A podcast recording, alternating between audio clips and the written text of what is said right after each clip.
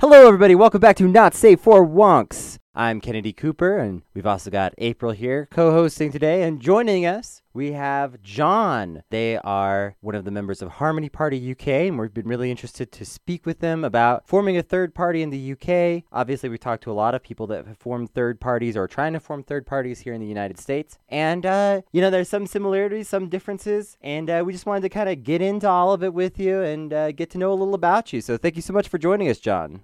Thank you for having me on. It's it's a pleasure to be on.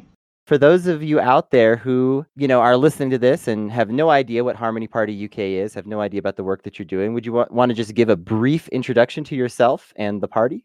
Yeah, so Harmony is a consensus led political party. We're a flat organisation, we have no leaders. Technically, on paper, I'm currently in the position which the Electoral Commission in the UK, which regulates political parties, says is the leader role, but that's just like a diplomatic role in our party. So it's my job to go out and talk to people like this.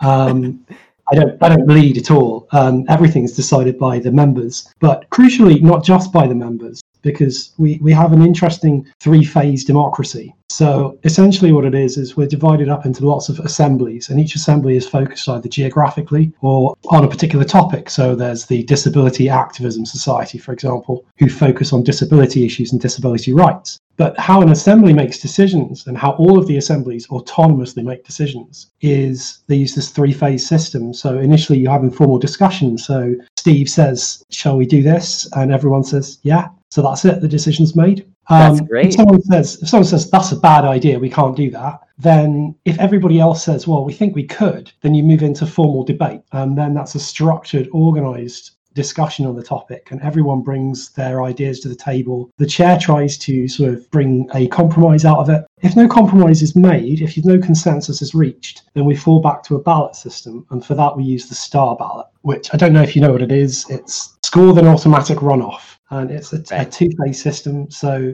you pick 0 to 5 for each option, and then in the first round, the winner is the one with the most score. And in the second round, the two top candidates are pitted against one another, and whichever wins on the most ballots is the winner. It tends to pick, like, it picks the decision you didn't know you wanted. It's like flipping a coin, and you go, ah, oh, suddenly I realize I want that. But the real beauty of the system is, is after we ballot, if we decide we don't like it, we can restart the system immediately and all just immediately change the decision. That's fantastically flexible and uh, definitely speaks to a lot of the kind of systems that I personally like best and think we should be moving towards. I have a little bit of experience with consensus based decision making myself and I find that one of the biggest misconceptions that people have about it is that it's it's much slower than other forms of decision making. But I think that if you look around, um, liberal Republican democracy type governments aren't really necessarily moving at a light speed most of the time. Um, how do you feel about like the pace of consensus based decision making? Do you think like do, are there like certain things you have to like really watch for to avoid getting bogged down, or is it generally pretty smooth? So I think it's pretty smooth. I think that the reason we have the three phase system is to prevent things from going on for too long. So if, if, if we just get completely log jammed, we go to a vote. And that sometimes will restart the process again and it will mean the debate will continue, but we now understand our own positions better. And I think that, that on the speed issue, sometimes things are very slow, but that's not actually a bad thing. I think a good example is, our, uh, is development of policy. We've been developing policy for just under a year now. We don't have a huge amount of it. And that's because policy is very complex and it takes a lot of time to talk it out. You have to include all the right voices in the room, you have to include the people it affects. And so you should be taking your time. You don't want to make those decisions quickly. But at the same time, for, for example, for writing statements, for doing media work, collaborative work is very quick and people are very much on the same page and when you all have the same goal there's it's actually very easy to come to a decision quickly so i think it speeds things up dramatically in some senses and I think to boot, the thing with the time wasting that goes on in a lot of parliamentary democracies, um, sort of representative democracies, is that the slow deliberation doesn't change anyone's minds. It's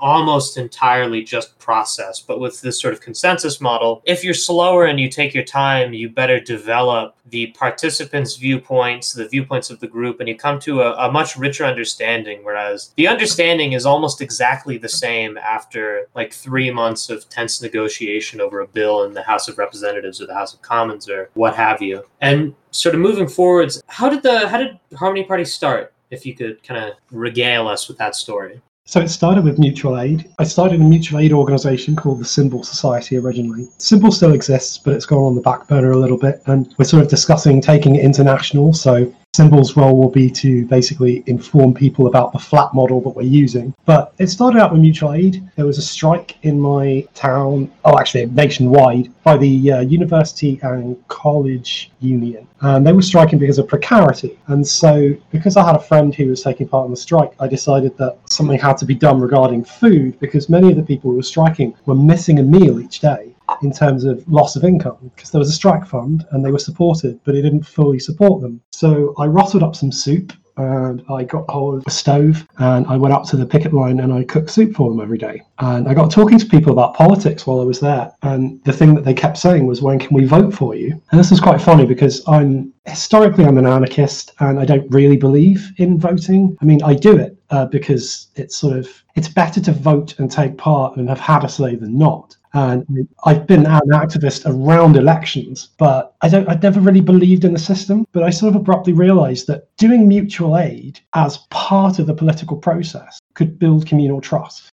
Yeah, yeah, I agree. And I think um, I'm an I consider myself an anarchist, but I vote sometimes, and the reason is because I see the need for harm reduction. I think a lot of people, you know, can kind of understand that, especially I think if you've lived in poverty or been around poverty, you can kind of understand that, you know, the consequences of these votes and things, they're real. And even if it's not perfect to engage with the system, sometimes it's just worth it because people's lives are on the line.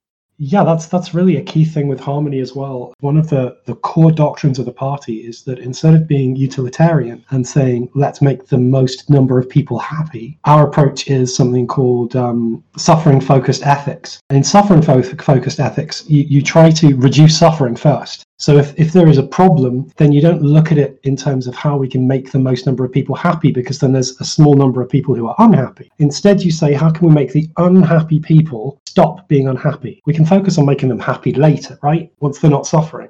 Yeah, that's really well said. Absolutely. Um, so let's talk a little bit about building an org. We've talked with a lot of people on this show that have started orgs from scratch. So you are out there, you're putting the word out there, and people are responding to it positively. How do you take that from like a few people nodding and saying, yeah, to an actual organization that has meetings, a charter, takes in donations in excess enough to, you know, fund its activities, etc.?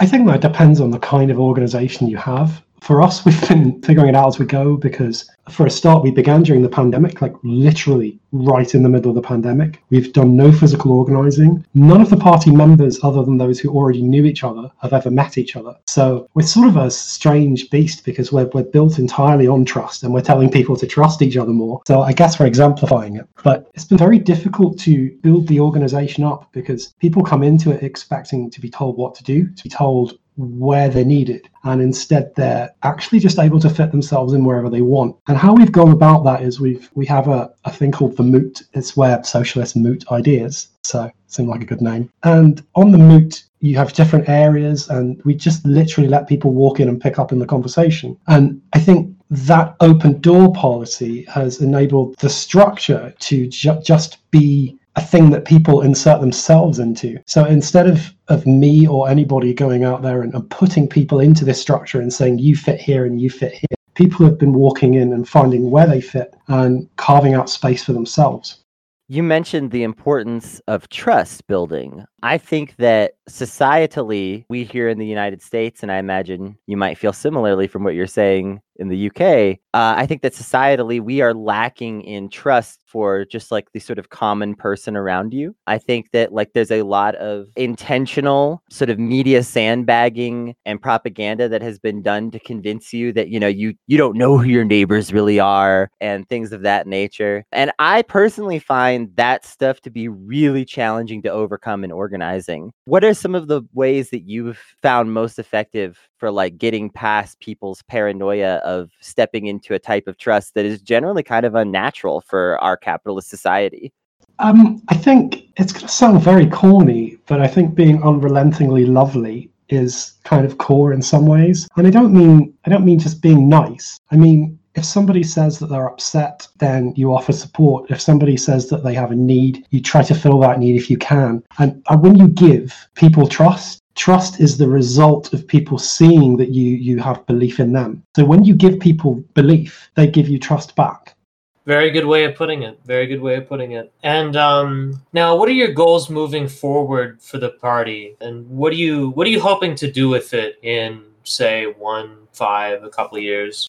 So we have a kind of sliding scale of ambition. It sort of depends on how we hit targets. But for example, for the next year, our goal is to produce our first manifesto out of the election that's the general election that will be coming up in 2024 on paper, but might be earlier. Probably it will be next year or the year after. We intend to make a splash at that election as big a splash as we possibly can. And we intend to set up mutual aid networks nationwide as well, and also to hook in with pre existing ones, offer support, offer organizational aid, offer digital communication platforms. We want to produce in house anything that we need to reach those goals, but then we also want to provide that tech to other people. So everything that's ours will be the community's as well. And that's sort of a core goal because bringing it back to trust, that's sort of how you earn trust is by giving to the community. And we think that the more we give to the community, the more the community will be willing to trust us and believe that we have their best interests at heart and it will become harder and harder for like the career politicians if you like to point at us and say ah oh, they have ill intentions when in fact what we're doing is radically changing british politics and one of the core ways we can do that is through our structure itself so those geographical assemblies i mentioned earlier they will be set up all across the uk they already are sort of we have regional assemblies for all of the uk already with a, a small number of people in but those regional assemblies will make local people accustomed to having a place where they can air like in a forum their ideas and views views. And because Harmony is an open democracy, you don't have to be a party member to join in. And that will radically change local politics in particular, because our local councillors, parish council members, and so on and so forth, once we have them elected, they will be directly accessible. You'll just walk into the assembly and say, look, the street lights aren't working on my street. I want it fixed. And if everybody in the assembly agrees with you, your local councillors just have to do it because that's what the party rules say they have to do. And when they came in, they agreed to that. They believed in that. So we should be able to really, really move Britain's democracy in a different direction without ever having to legislate. And I think that's quite exciting. Yeah, that's really interesting. And I, I love the ideas behind it. But let's get a little more into the ideas behind all of this. I'm curious about you, John. Were you always a sort of left leaning person, or was there a particular journey that brought you toward the sort of anarchic place that you seem to relatively be at now?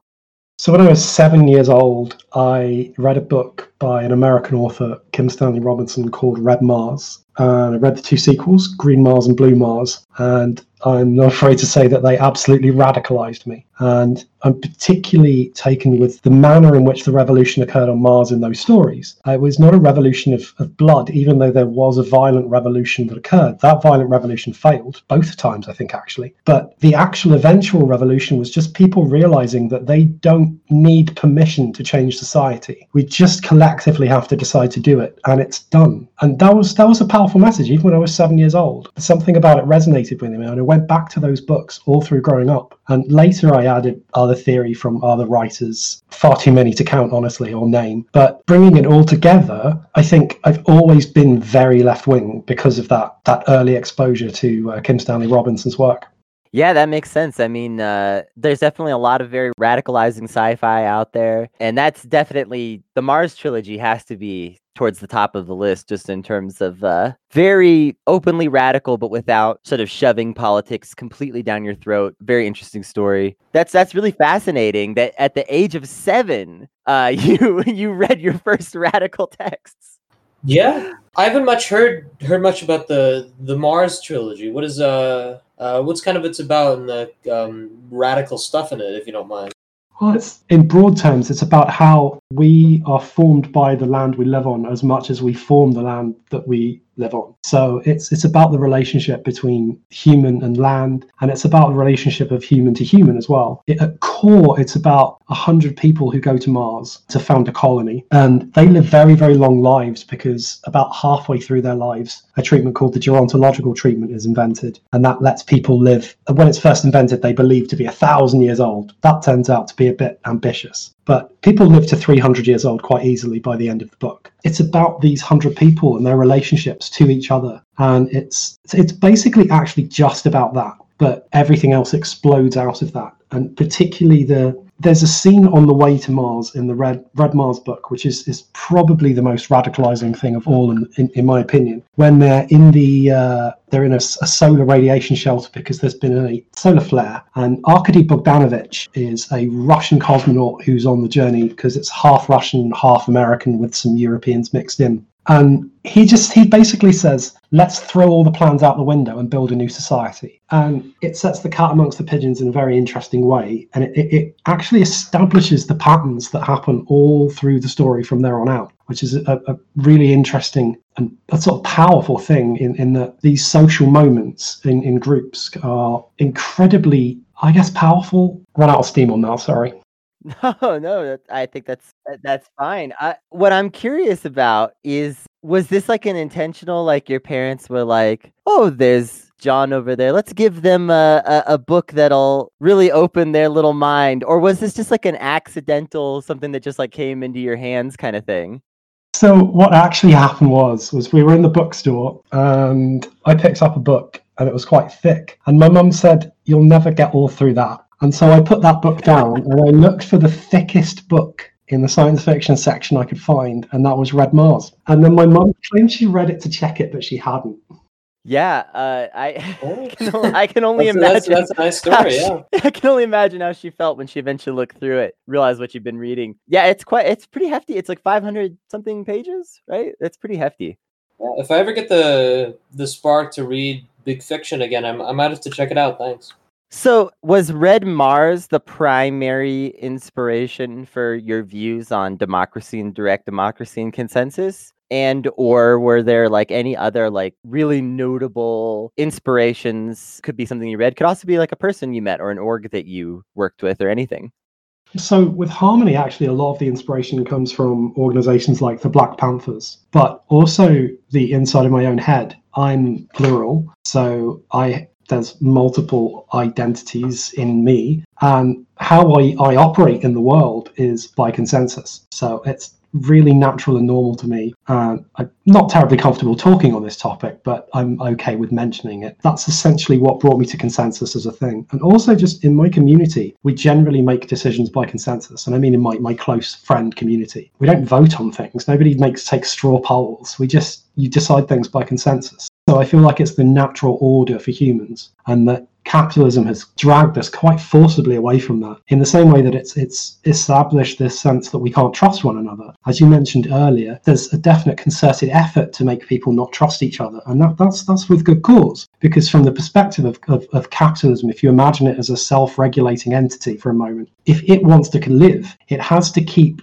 the gift economy of, of human labor underneath it in check. Um, that's all the things we do for one another without being paid, all the unpaid labor, especially women's unpaid labor, the social labor, the emotional labor, to an extent, sexual labor as well between people. All that stuff underpins the capitalist economy, and all that stuff depends on trust between individuals. But if individuals trust each other too much, then they start to see that they don't need capitalist markets. The capitalist market is a parasite on top of that, that natural gift economy that humans establish. And it's there so that the rich can have their own very slightly different gift economy. And on top of that, there's an incredible uh, sort of domination of the historical narrative by capitalism, especially with that trust, in the sense that a lot of it has been rewritten and rephrased, and historiology has been sort of altered in a way to make it seem like there never was that trust, or that trust was a sort of primitive thing that was evolved out when societies became bigger. Then when when that's that's really not true. And um, what are your kind of thoughts on the effects capitalism has had on history and trust in history?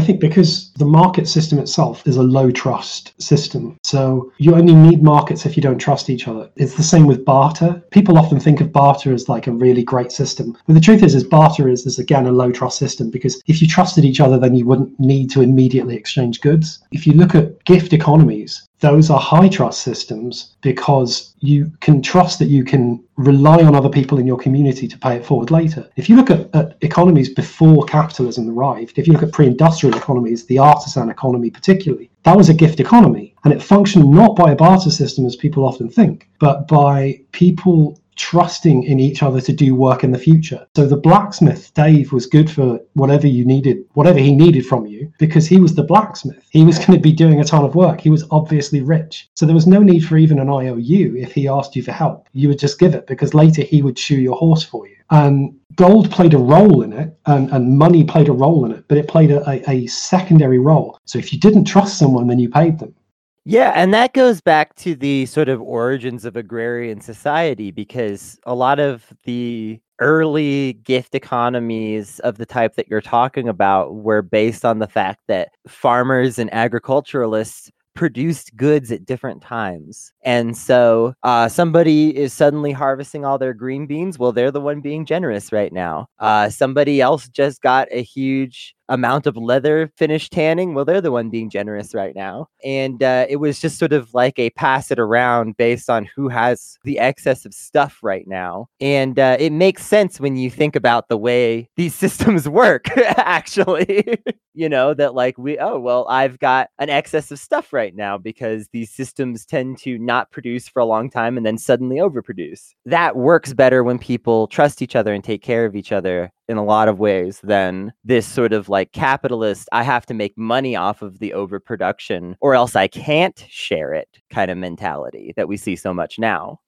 I think that capitalism arose to answer the, the, a problem that feudalism created, which was that the people, the ruling class, had the power on paper. So they had the God given right to do whatever they wanted. But in physical terms, they couldn't. They actually had very limited power because most of the economy wasn't accessible to them, because most of the economy was isolated away from them and was people doing for each other in their community. The introduction of the market shifted all of the ownership of the economy into the ruling class's hands, and then they give it back to you which actually gives them power. So neo feudalism, which is capitalism, is basically just an answer to the question of how do we keep the power we've said we had? Well, then they persuaded everyone they had it, but they couldn't exercise it. And if you look at the introduction of fiat currency and things like that, these are all just steps on the path to doing that. Uh, introduction of tax, as, as we have it today, for example, was just a means to give legitimacy to nation states and in turn to enable those centralized markets to dominate economics and to draw all of the wealth into the center and then control that wealth so that other people wouldn't be able to pursue their projects, their desires, their whims, but only the people with power could. Well, and it seems like, uh, to me, anyways, and April, you feel free to weigh in on this as well, that capitalism sort of provides a more pure form of the power. In feudalism, you had all of these agreements about who had the power and why. And if you really didn't like that agreement, it was somewhat easier to call it into question in certain respects. Whereas money is this thing that kind of can't be questioned. You're not really allowed to ask questions of someone's money. The money itself is pure and absolute and without morality unto itself or at least that's the sort of capitalist vision of how this works. Right. There was a sense of the corvée, which was the number of days a year, typically around a month or two months, that feudal workers had to labor unpaid for their for the lords above them. It was only a few months out of the year. It was removed and isolated from the rest of from the rest of life. There wasn't this absolute totalization and financialization and you can see this going back all the way to the Manif- the communist manifesto where everything capitalism touches has to be controlled by it has to be sublimated and assimilated into its processes yeah, it's gnarly, it's absolute, and it's vicious, which is why, you know, we're all opposed to it here in this conversation today. a little bit, a little bit. Tiny bit. I think capitalism was the first great outsourcing, and the first great outsourcing was trust. So, as you said, money has absolute purity in our system, if you like. It is the thing which everyone can trust. You can trust the money, you can trust the market. And the problem with that, of course, is that you can't. You can trust neither of those things, but we're told you can. And I think an awful lot of what's ill in our society arises from that disconnection, from that breaking of communal trust. And I think the only way that we rebuild that trust is fundamentally mutual aid. It's informing people that they can just give. There's no fear in giving. And once people start doing it, I think it's quite addictive to be honest with you. I think it's the natural state of being is to give to other people. I think hoarding things is not healthy for human beings in a general sense. I think some human beings love it, of course, but I think that is an outgrowth of negativity. I think it's because our society is essentially sick that there are more people who want to hoard. In the same way that we often argue, certainly anarchists argue, that there is more crime in our society because our society is bad, and that if our society was less bad, i.e., less people were suffering, there would be less crime. While in the same way, if more people trusted one another, then there would be less deprivation, less inequality, and less suffering. So I think that's that's why I'm I'm very intent on focusing on building trust in communities and building interconnections between people. And that's something I've always really been into, even when I was even in my like my pleasure life. I'm very into building connections. I like to run D and D games with loads of strangers, for example, as a hobby. Bring people together, throw them into a room together, see what happens. I think it's a really good way to live life. And I think the more people who can freely trust one another, ultimately, the better. Yeah, I like Absolutely. that you brought up uh, role playing games. Actually, I think those can be really useful, and especially during the pandemic, they've been great for me. And I think uh, it's worth noting that like people don't necessarily just like hang out with like a group of friends that they like that much in our society a lot. Like we have a staggering amount of loneliness. I know it's the same in the UK from reading studies about issues over there. Like a lot of people here and there are reporting, you know, record low numbers of friendships, including some people saying they have no close friends at all. It's a, a you know, increasingly distressing numbers of people saying such things. Uh, I think it's really great to exercise organizing or hobbies or both that brings together groups of people in excess of three, four, five, or six, seven, eight people. Because when you're around a certain number of people and you realize that all of these people are in effect your allies, as in they share common goals, beliefs, and you can trust them, that's a really powerful feeling that can really change the way people feel about society and humanity as a whole. Absolutely. So I wanted to ask you about forming a third party in the UK because this is uh, something here in the US forming a third party is sort of a endeavor of madness. It's slightly less so where you are in terms of like a third party can be more easily sort of recognized and given acknowledgement. You are not constrained to two parties. However, something we like to talk about on this show is that it's obvious that simply having more parties doesn't necessarily fix all the problems with the control of power and gatekeeping of that power, etc. So, how hard is it to form a brand new political entity of this type where you are? What sort of steps did you have to take to start getting recognition, like legally and from the government? So, technically, in the UK, there are no necessary steps for a political party to form. It's essentially you can declare yourself a political party and you are one, but you can't run candidates in that state. So, you have to go to a body called the Electoral Commission and get permission from them, authorization, it's called, to stand candidates. And then you can put your party marks next to your candidate's name on the ballot paper. If you don't do that, you can't put your marks on the paper. And of course, independents suffer from name recognition problems. So it's very hard to break through that way. That does mean spending, I think it was £180. So the barrier is basically do you have 180 pounds and are you two people or more um, so the barrier isn't that great i know in the us the barrier is extraordinary because of the complexity of trying to set up in all of the different states it was something i looked into when i was starting harmony because i was like oh how hard would this be in america so i have a, a small inkling from looking across and going what yeah, it's bad here. You pretty much need to pick one state to focus on to start any kind of realistic political party and build it there first, and then you can try to like move it out. Like the most notable example of something like that would probably be Working Families Party here, which has been successful enough and done some good things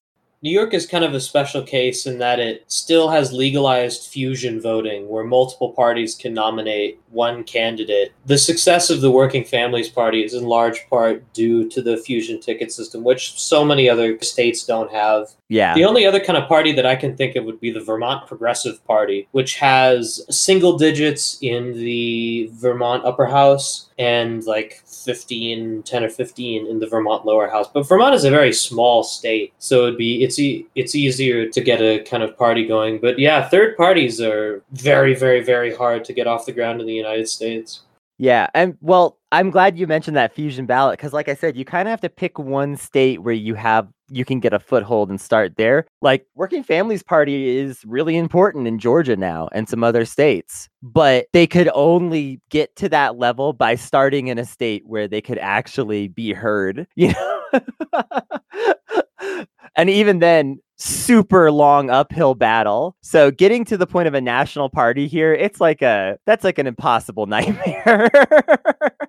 I, I, as I say, I remember looking it up, and I was astonished at like the hoops in different states being diff- so different. So you essentially have to have the expertise. If you wanted to start a party and assail all the states simultaneously, you would need to have such expertise in your party to start with that you, I mean, you couldn't because they would all go to pre existing parties. All of the talent would be hoovered up by the pre existing parties already, which, of course, I'm pretty sure is what happens. And it's actually the real barrier to starting a large scale party because if you are a career political whether that's polling or any other area of politics then you're going to go where you your career can actually grow you're not going to go to a small party and cross your fingers Right. Yeah. I mean, that was essentially like what happened and slash is still going on with the MPP movement for People's Party here. The leading names, most notably uh, Nina Turner, that were originally associated with that, have already moved on and gone back to being Democrats because Nina Turner wants to win an election that's coming up right now. She's not going to wait years and years for this uh, movement for a People's Party thing to maybe pan out or not. I'm not necessarily trying to defend Nina Turner 100%. I'm just saying, from a practical perspective, she wants to win this election. So she went back to a party that can win. And uh,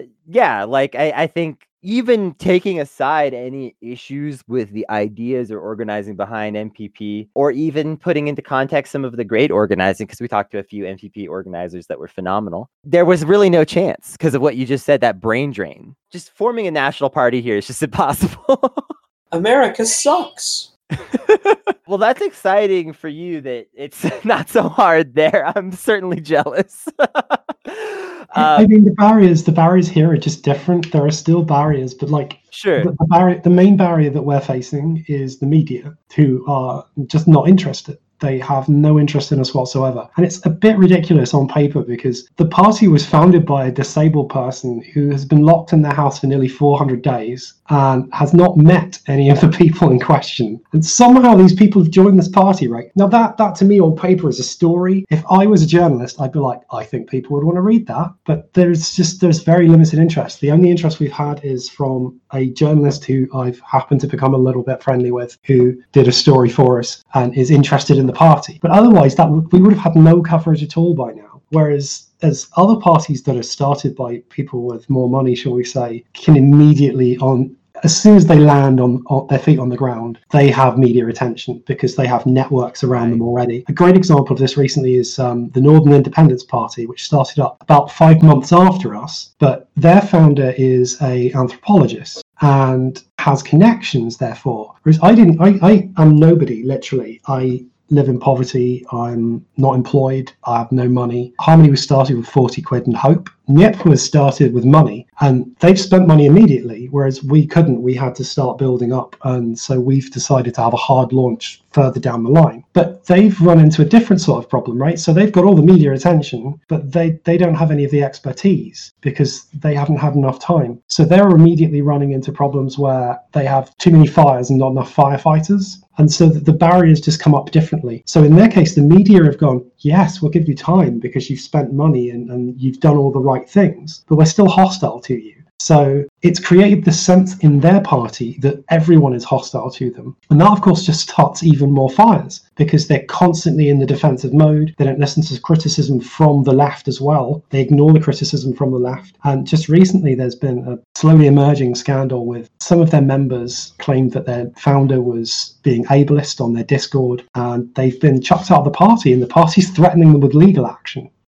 Wow, that's unfortunately too predictable, but extremely messed up. You know, whistleblowers are just all too often punished, which is very unfortunate. Well, let's try to uh, end on a positive note, though. John, let's say somebody's been listening to this. They think, well, this John Comrade, they seem pretty legit. They seem all right. How do they do something to get involved with Harmony, even if maybe they're not in the UK? So it's it's really easy to get involved with Harmony. We we don't allow people from outside the UK to directly participate in our democracy because fairly obvious reasons. It's just Sure. it's Yeah. really but people can come and get involved all the same. We're going to be setting up more outreach internationally in the future because it's just not something we're focused on at the moment. But people are welcome to come join in on the moot, which is the you know the public areas of the moot, if you like, the general area. It's just open. People can just walk in and have a look if they want. We use Mattermost. I don't know if you've heard of that as our self-hosted communications hub. It's very similar to Discord.